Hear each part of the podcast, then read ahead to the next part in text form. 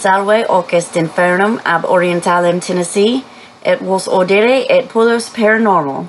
Hey y'all, this is Hellfire from East Tennessee, and you're listening to another episode of Sinister Sightings from the latest, greatest, best podcast of all time, A Paranormal Chicks. Woohoo!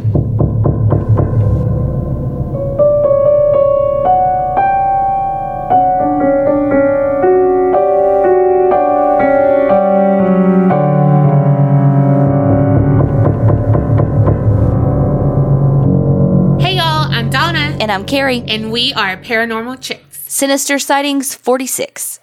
And y'all just heard that awesome intro by Hellfire, who is freaking amazing. She's also the one who sent in that ambient story about her titties flapping in the wind. which was legendary. Yes, definitely. Also, that was Latin that she spoke in that intro. And I emailed her and I was like, that was Latin, right? She was like, yeah. And I was like, I mean, I minored in it and I thought I understood a little bit of it. So yeah. And you know the drill. If you want to introduce the Sinister Sightings or get an episode shout out, head on over to patreon.com slash the APC podcast. All right, let's jump right in. This one is called Crying Baby. Hey girls, when my son was about three months old, my friend and I were hanging out in the living room, which was on the other side of my son's closet in his room. We were just sitting there talking, and all of a sudden, we hear a baby crying. It freaked us the fuck out because my son was at his grandma's house at the time. Uh uh, uh uh. We also heard it a couple of times when he was there as well, but he was always fast asleep when we would go check on him. No. No, no, no, no, no. Later on, my friends ended up moving in with us and took my son's room because it was only a two bedroom and he didn't sleep in there anyway. We cleaned out the room and found some things my other friend had stored at her house. The stuff was all her baby's items, including her pregnancy test and pacifiers.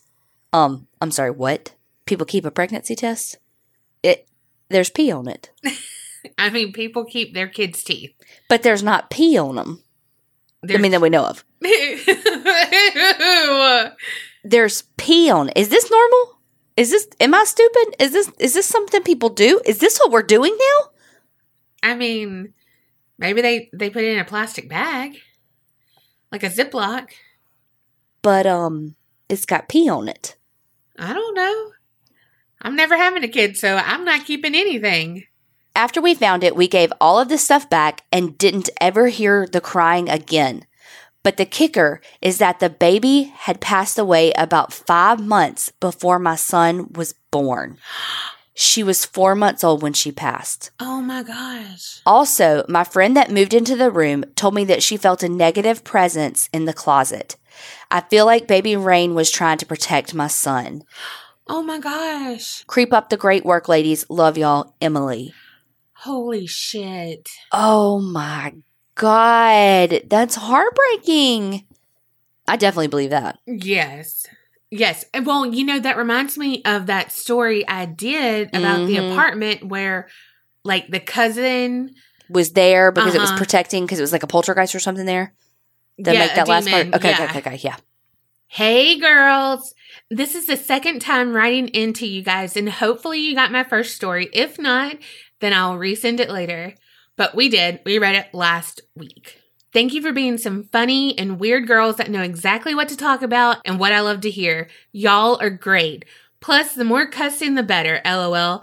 I apologize if this is a long one, but it's interesting and trippy. Anyways, one day, me and my boyfriend at the time, husband now, were driving around 11 p.m. to his house from my house about an hour away. Me and him love paranormal shit, unexplainable shit, UFO shit, etc. When we go on far drives, we always like to look up in the sky, hoping one day we will see something crazy. Well, one day our wish came true. Well, kinda. As we were driving that night, I was looking up and saw some strange lights in the sky that didn't look like an airplane, jet, helicopter, nothing. I told my boyfriend, and he saw them too, so he started driving slower to try and see better. I started recording on Snapchat because as we were getting closer to them, I swear there were three lights in a triangle shape. I was so excited because I said, Yes, I'm recording this and I'll have proof of what we had seen. When I was done recording, I swear I saved the video before posting just in case. We got off on the following exit to put gas, and you could still kind of see the flying object. And what do you know? The damn video was gone. Like, I never recorded anything. Not even like when you try and post a video or a picture, and sometimes it'll say it wasn't able to post or something. Nope, just gone. Remember, I said I saved it before posting it? Well, I go through all my videos on my phone and nothing. Like, what the fuck? Just deleted off of my phone. What type of Illuminati shit? I told my boyfriend and he tripped out too because he saw me record and post and also save it. We brushed it off, and later, when we're closer to his home, we see the bright light again, like a star up in the sky, but really bright though. As we're staring at it, and I bring my phone out to record since it was abnormal in that area, it just vanishes. Like, bye, Felicia. So we were tripping out that whole damn night. Who knows what it was? Sorry again for the long ass story, but I thought it was interesting since I love hearing UFO stories. Creep it real ladies and follow me on Instagram underscore wonder underscore woman with two N's underscore XOXO Esme. Wow. That's crazy. Just fucking just deleted that shit right off. Mm-hmm. You know that Black Eyed Peas song? It's like, I'm so 3008, you're so 2000 and late. Yeah. It's like they're light years ahead of us. Yeah. They're like, Snapchat was so 2019. Also, how do you get such a good resolution on Snapchat? Because all my shit looks grainy as fuck. That's the damn truth. Or, I don't know. I always find a way to fuck it up. Mm-hmm. Me too. Okay. The next one says, Hey guys, I'm new to the podcast and absolutely love you both. That definitely should mean a lot coming from me because I spend 40 hours a week at work listening to podcasts and I'm definitely picky. I love the community you guys have. Thank you so much. That means so freaking much. So, anytime I hear a Sinister Sightings episode, I literally get so thankful that I do not have anything super freaky to submit and really hope that I never do. However, I do have something to share that confuses me to this day that happened a few years ago after my daughter was born. I try to tell myself it was just a dream because to me it's super odd and pretty random, but I'm not quite sure about that. I had my baby young and lived at my parents' house. For some reason, even to this day, I get freaked out there, but really have no reason to, considering nothing has happened before. Anyways, the baby's bassinet was right by my bed. I slept with the nightlight so I could see her better. She was about three months old and started stirring a little bit, and when I opened my eyes, I saw what looked like an orb floating above the end of my bed. I was so startled that I couldn't think to do anything but kick it, and just barely. Like when I say kick it, I mean with the tippy top of my big toe. Oh. That was a very good alliteration. it was. It was. I grabbed my baby and slept in my mom's room for months. Do you remember? Oh, never mind. You never watched Ana fucking Stasia. But there's this one part where Rasputin has his little sidekick and he goes, and then I kick her, sir. And that's all I can think about with her tippy top big toe. Hmm. My mom said that my great grandmother wrote about something similar in a journal about a spirit visiting my grandfather when he was a baby. And I sometimes wonder if it could have been her coming to meet my baby. Other than that, it's never happened again, which I'm totally fine with. I know it's not super scary, but still thought I would share. Thanks again for all your time and content and for making my workday much better. Um, that sounds super scary to me. Uh, yeah. Anything in your room that's not supposed to be there in the middle of the night is fucking scary. Yes. Uh, yes. Especially if you have a baby. Like, you're going to go into mama bear mode and be like, and then I kick her. Um, especially if it's fucking disturbing your sleep. Fuck the baby. Don't wake me up. Just kidding. oh, God. Just kidding. Priorities. Sort of. well, one, the baby's going to be fucking up your sleep. Well, yeah, you don't need any added sleeplessness from a fucking flying orb. This next one is titled Two Ghost, One House. Now that's a video I would watch. Hey, Donna and Carrie, when I stumbled upon your podcast, I didn't realize how much I was going to love it. I legit laugh out loud sometimes at stories in the peanut gallery during the stories. Y'all make my day at work go by so much faster. Thank God I can wear headphones at work. I may have also gotten a couple of other coworkers to listen to the podcast now. Oh, thank you. Thank you. Now onto my creepy story. Dun dun dun. My friend, we work together, and I were hanging out at her house one Saturday afternoon when the motion activated lights turned on in one of the two back bedrooms. Now, the creepy part is that her dog was hanging out there with us and her cats were in her bedroom. I mentioned the light to her, and her response, Oh, that's the ghost in the back bedroom. Like, hold up, wait, what? Mm-mm. Mm-mm. Mm-mm. She then went on to tell me that he isn't the only spirit in her home. There are actually two. Holy shit. One is her dad's great aunt, Arnette, who was a psychic medium a long time ago. Sandy, my friend, inherited two items of particular importance of Arnett's. One is an old rocking chair, and the other is an old Buddha statue that she would use to put herself into trances. Those objects cannot be in the same room or else creepy shit happens, like the rocking chair rocking itself. I for sure introduced myself to Arnett after being told that. My thought is that it can't hurt to be polite to unknown spirits. The second ghost in her house is one she actually doesn't know the name of, but she knows it's male. She told me that a couple of different times friends would stay over after drinking a bit too much wine and if it was a couple, like a guy and a girl, that the guy would end up getting woken up in the middle of the night by a voice whispering, Hey, don't mess with her. Sandy and I both agree that it sounds like an older brother sort of thing, like, hey, don't hurt her or I'll mess you up kind of thread. Not harmful, just protective. But he messes with crap all the time. She has an agreement with him that he stays in the spare bedroom, the one without the motion sensor lights, and she doesn't exorcise his ass. She's found candles lying next to their candlesticks in that back bedroom, and it's not like the candles got knocked out.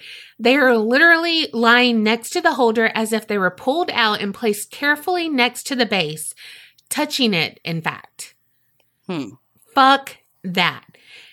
It's a little odd to feel like you're being watched and then have it confirmed, but she has a pretty good handle on them, so I don't feel apprehensive, just aware. Hopefully that all made sense as I'm not the best writer ever. I'll send in more stories later. I live in Tampa, so I've got a few about Ybor City, some paranormal, some true crime, including some organized crime. Oh, yes. Send it in. Mafia. Oh, she says that? yeah. Oh, funny. Creep it real, Sarah. wow. How are you gonna be so nonchalant? Like, oh yeah, that's just my ghost. Right? No. I mean, I feel like if you have a ghost, you should have to like make somebody sign a waiver or some shit. Like, let a girl know. Mm-hmm. Don't just be like, oh, that's the friendly house ghost. Oh, by the way, there's two of them. Okay. This one is called The World Sucks. Get comfy. Hey, ladies. Here's a fun first. This story comes with a trigger warning. This story is of the murder of a three year old, and it's pretty bad. The upside, you'll be the second podcast ever to talk about this case, which is a gross injustice that I don't understand since this got pretty significant media coverage. Hell, it was on Nancy Grace, America's Most Wanted, and Cold Case Files.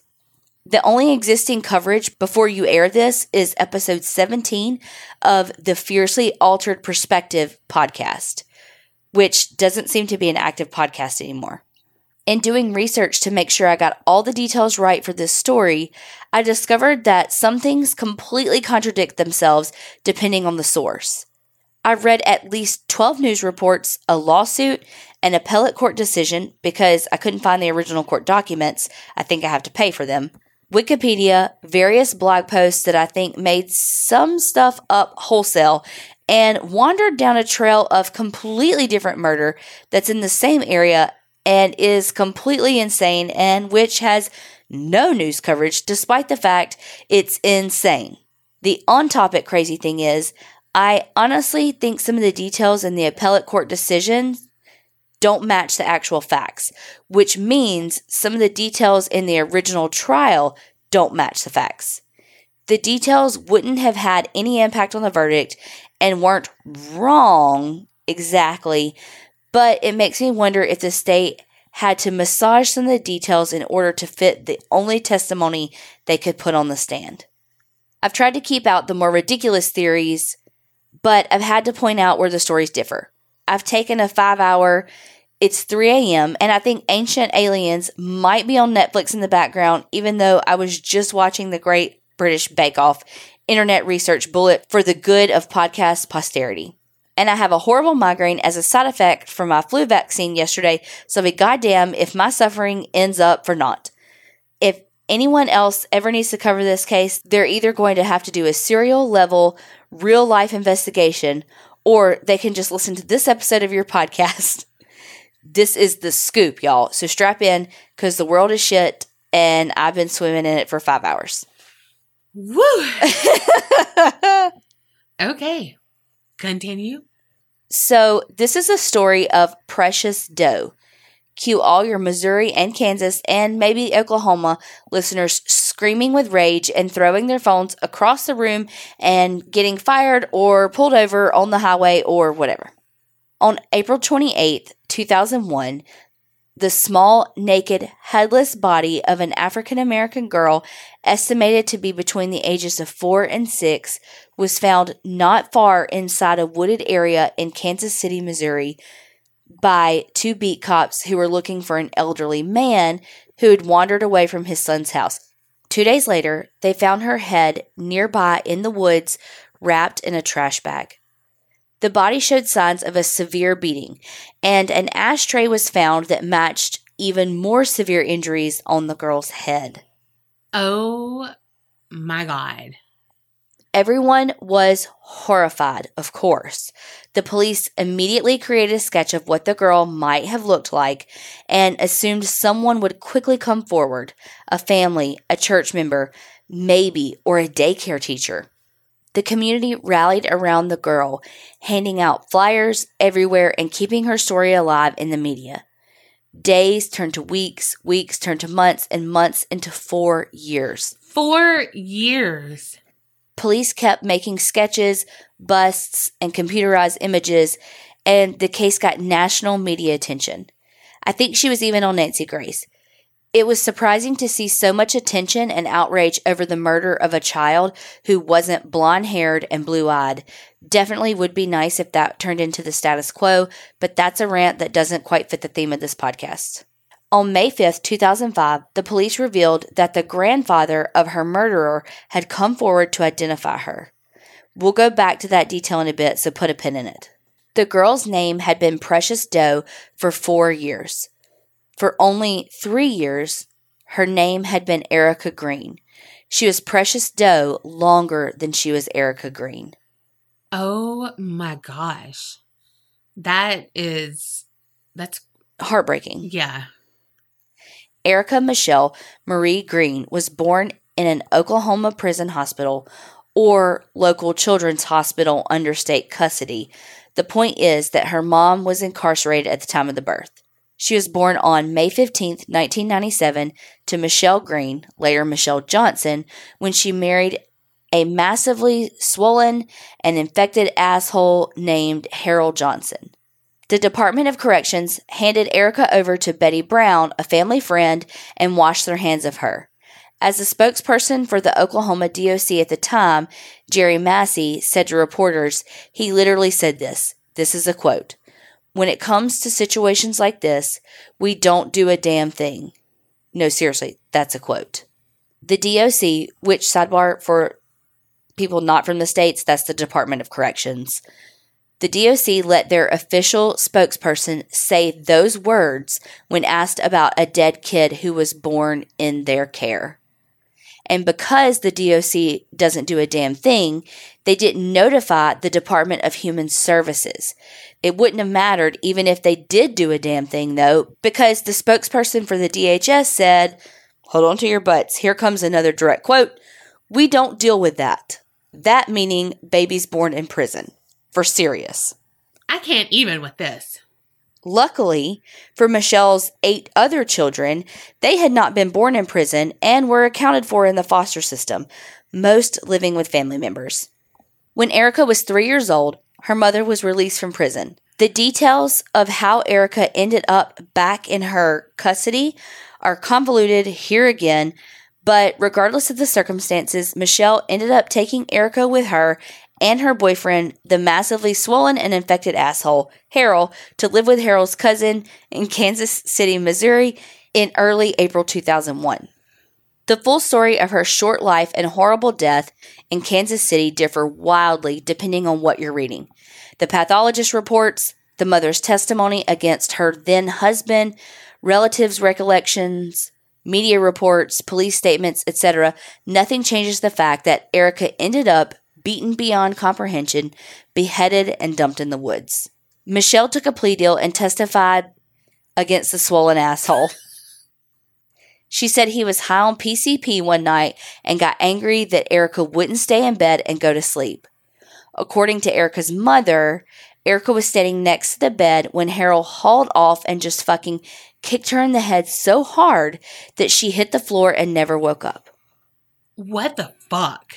Her testimony is that Erica lived up to two days. The pathologist report said it was more like 15 hours. 15 hours can seem like two days when you're jacked up on PCP, I guess. Whether two days or 15 hours, she doesn't dispute that she and Harold made the conscious choice not to seek medical help for Erica. She explained that this was because she and Harold both had warrants against them and they were afraid of going back to jail.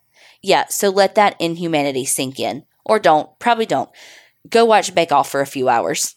Okay, welcome back to hell. I hope Cake Week was sufficiently calming.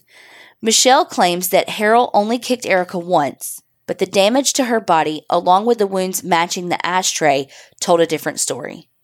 The appellate court decision states the forensic pathologist testified that her injuries were such that she would have survived had they gotten her immediate help.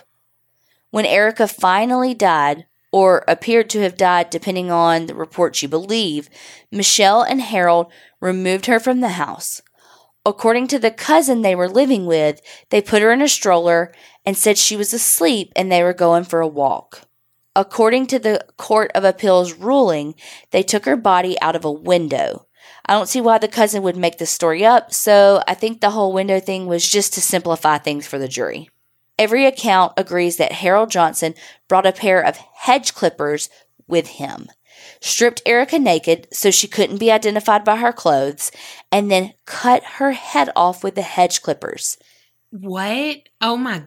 What? Here's the horrific detail that I always heard reported and believed, but discovered it's directly discounted by the forensic pathologist who performed her autopsy. Everything has always said she was alive until he cut her head off.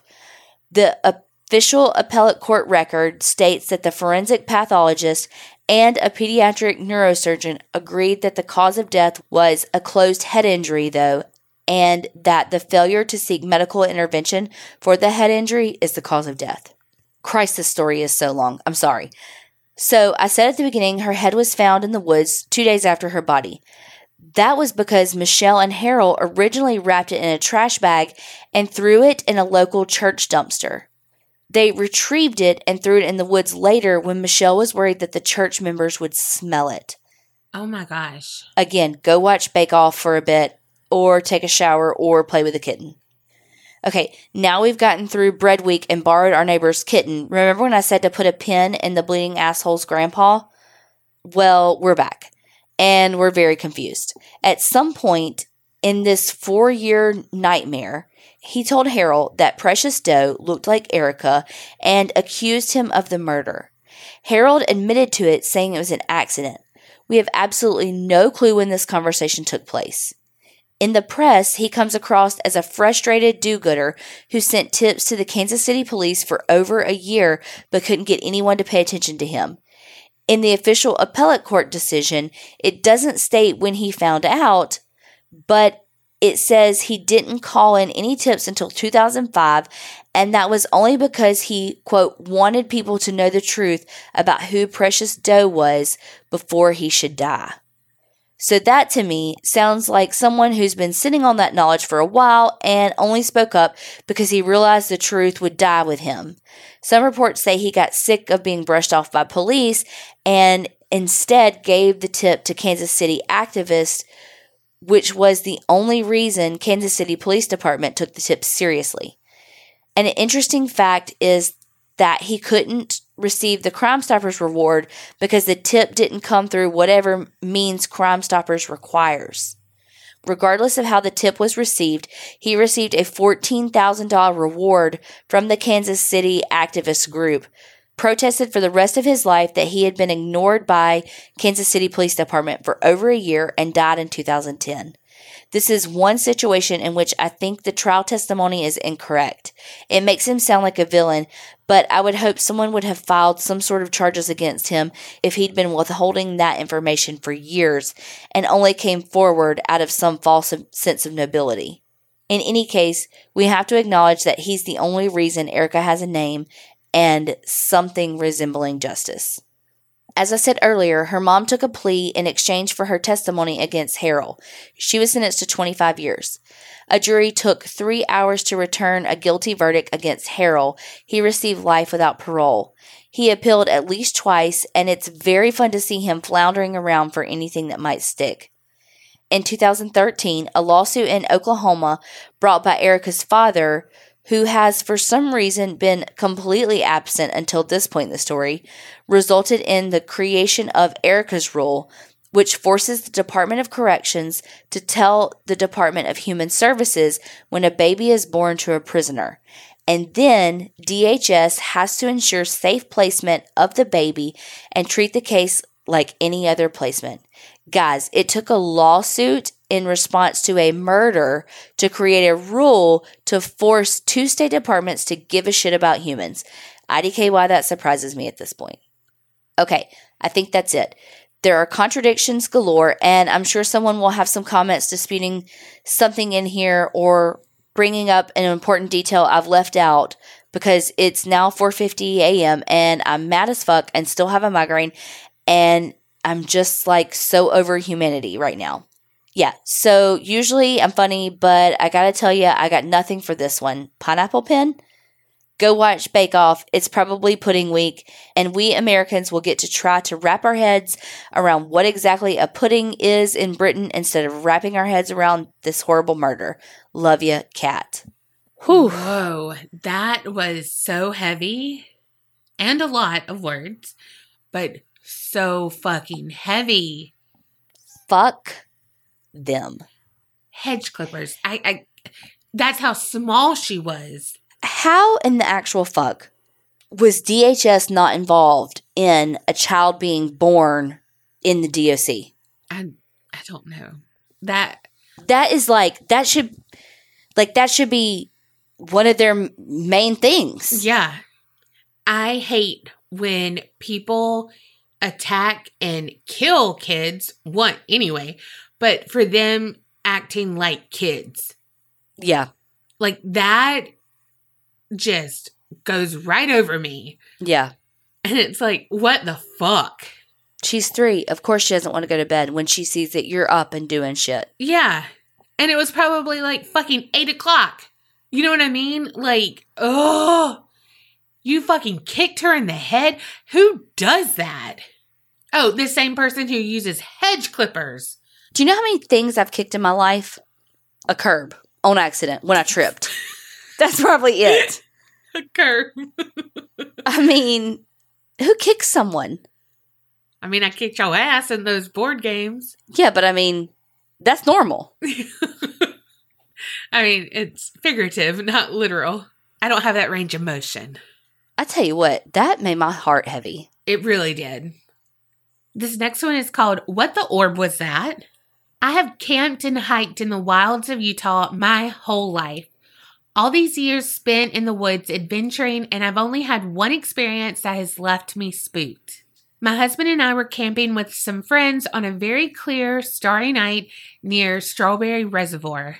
For some context, Strawberry is located halfway between the Wasatch Front and the Uintah Basin.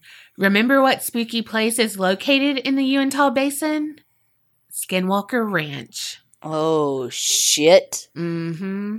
All right, back to the story. It was late, about midnight. Kids were all tucked away in the trailer sleeping. The adults were outside enjoying a fire and laughs, and this green glowing ball, about the size of a softball, came out of the trees. It was about 20 feet up in the air. It didn't make any noise, and it passed through the air, going east to west at a speed between zoom and a float. I point out the speed because at first I thought it was like a shooting star, but the speed and the lack of a light trail had me guessing otherwise.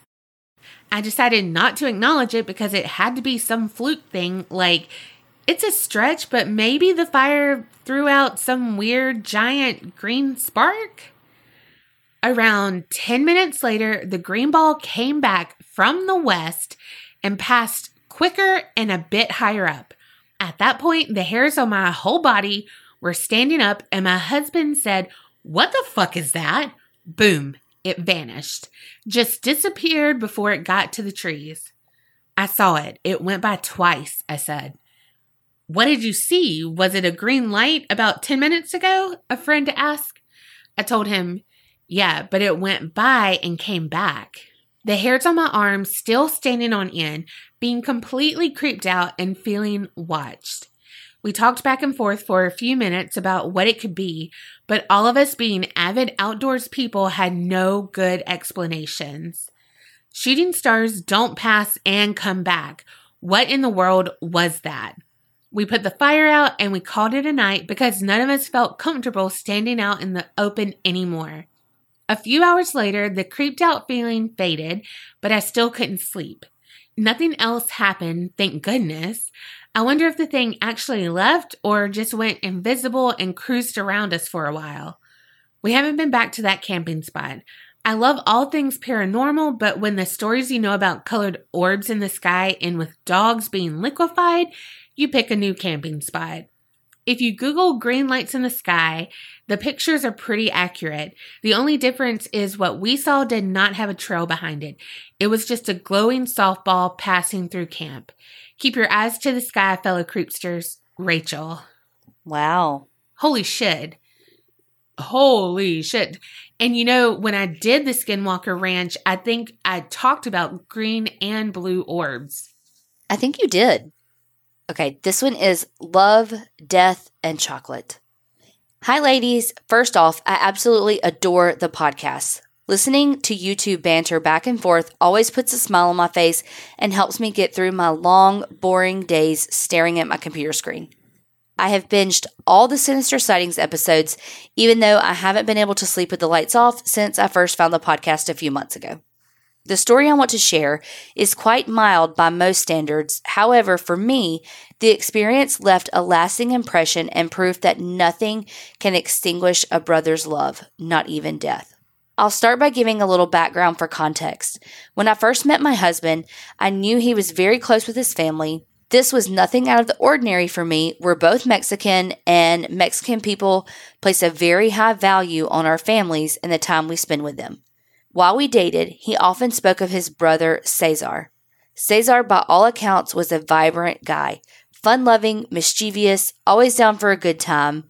Because they were the two youngest siblings in their family of 10, my hubs and Cesar were very close and shared a special bond. Cesar was unfortunately diagnosed with colon cancer at the age of 28 and passed only a few months later. I never had the opportunity to meet him, but I had heard so many stories about him that I felt like I knew him in a way. Not long after he passed, I found an old photograph of my ex with Cesar and an older brother of theirs. I had the photograph enlarged and framed and gave it to my then boyfriend. As time marched on, the Hubs and I dated, get engaged, got married. It was a whirlwind romance, and it all happened fairly soon after Cesar had passed away. Not long after we married, the Hubs began working out of town. He's a plumber by trade and often had to travel to where the work was. During this time, he would leave for work Monday mornings and return Friday nights. During the week, I would be at home by myself. While I was on my own, I would busy myself setting up the house. We had just moved into our first home and were still unpacking. The large picture of the brothers I had given him was given a spot in the hallway leading to the master bedroom. Things went on without incident for a while until one day I returned home from work and immediately got an uneasy feeling upon walking through the door. It was one of those feelings like the one you get when you can't remember if you left the stove on or not. Anyway, I tried to ignore it and busied myself with the housework. As soon as the afternoon gave way to evening, the feeling never went away. It got stronger and stronger. To the point I called my mother to make sure everything was okay. Everything's fine, my mother assured me. She paused for a second and then added, Pay attention to your intuition, mijo. It will never let you down. I hung up on the phone and turned on the TV to distract myself, my mother's words still in my head. Before long, I decided to go to bed. I called my husband. It was our nightly routine while he was out of town, and then settled in to drift off. The next thing I know, I'm startled awake by a loud bang. I sat straight up in bed, unsure if I actually heard it or if it was a dream. Then, as if to confirm, I heard another bang. Not as loud as the first, but still got my attention. After a few moments, I look at the clock and it reads 3:15 a.m., so I decided to get up and investigate. 3 a.m. It's that time. Mm-hmm. I go out into the hall, and as my eyes adjust to the darkness of the hall, I see something on the floor. It takes seconds to register that it was the picture of the brothers. It was lying on the floor opposite the wall it was supposed to be on. I switch on the lights because there is no way that picture could have fallen. I had it secured to the wall with wall anchors, not to mention it was too far away from the wall it had been hanging on. As I approached it, I noticed that not only is the picture on the floor, so is the anchor that had secured it to the wall. There was also a chunk of plaster missing from the wall where the anchor had once been. It was as if someone had yanked the picture with great force and hurled it to the opposite wall. This should have terrified me, but for some reason I wasn't frightened. As I picked up the picture, I suddenly got the odd sensation that I was not alone. I knew I was the only person in the house that had a pulse, but I felt as if someone was standing on all sides of me. Again, I normally would be screaming bloody murder and setting fire to the whole damn house, but I did not feel threatened. I then began to notice an aroma. It was familiar and pleasant. I recognized chocolate and cinnamon. I then realized it was the smell of Mexican hot chocolate. At first, I thought I was having a stroke, but then I recalled a story my hubs told me about how Cesar loved Mexican hot chocolate so much that he once snuck an entire package of it from their grandmother's kitchen, not knowing that it came in hard, bitter bricks that had to be melted down and mixed with hot milk and sugar before becoming the delicious, creamy drink he loved. At that point, there was no doubt in my mind I knew it was Cesar. He was trying to get my attention and had been all night.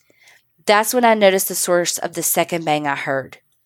It was a smaller framed picture of my husband that I kept in the middle of the coffee table. It was on the floor in front of the television, five feet away from where it should have been. Don't ask me how or why, but I got the feeling I was being warned about something. I took a deep breath and said out loud, Cesar, your brother's not here.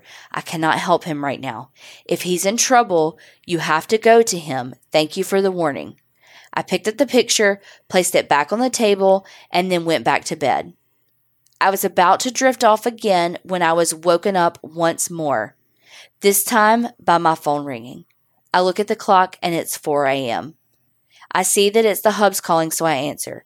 He is audibly shaken when he tells me his story. He tells me that after we spoke, he went to bed and fell asleep. When suddenly he's jolted awake from a deep sleep by a familiar voice in his ear that shouts, Get up or you'll drown. He says that he jumped into an upright position and began to cough. That's when he noticed that blood was pouring from his nose and that he was coughing up blood that had flowed into his windpipe as he slept. Oh my God. He tells me that as he was making his way over to the hotel room sink in the mirror for a brief second, he caught a glimpse of his brother Cesar standing by his bed. Oh my gosh. I then told him of my own experience and we both got very emotional.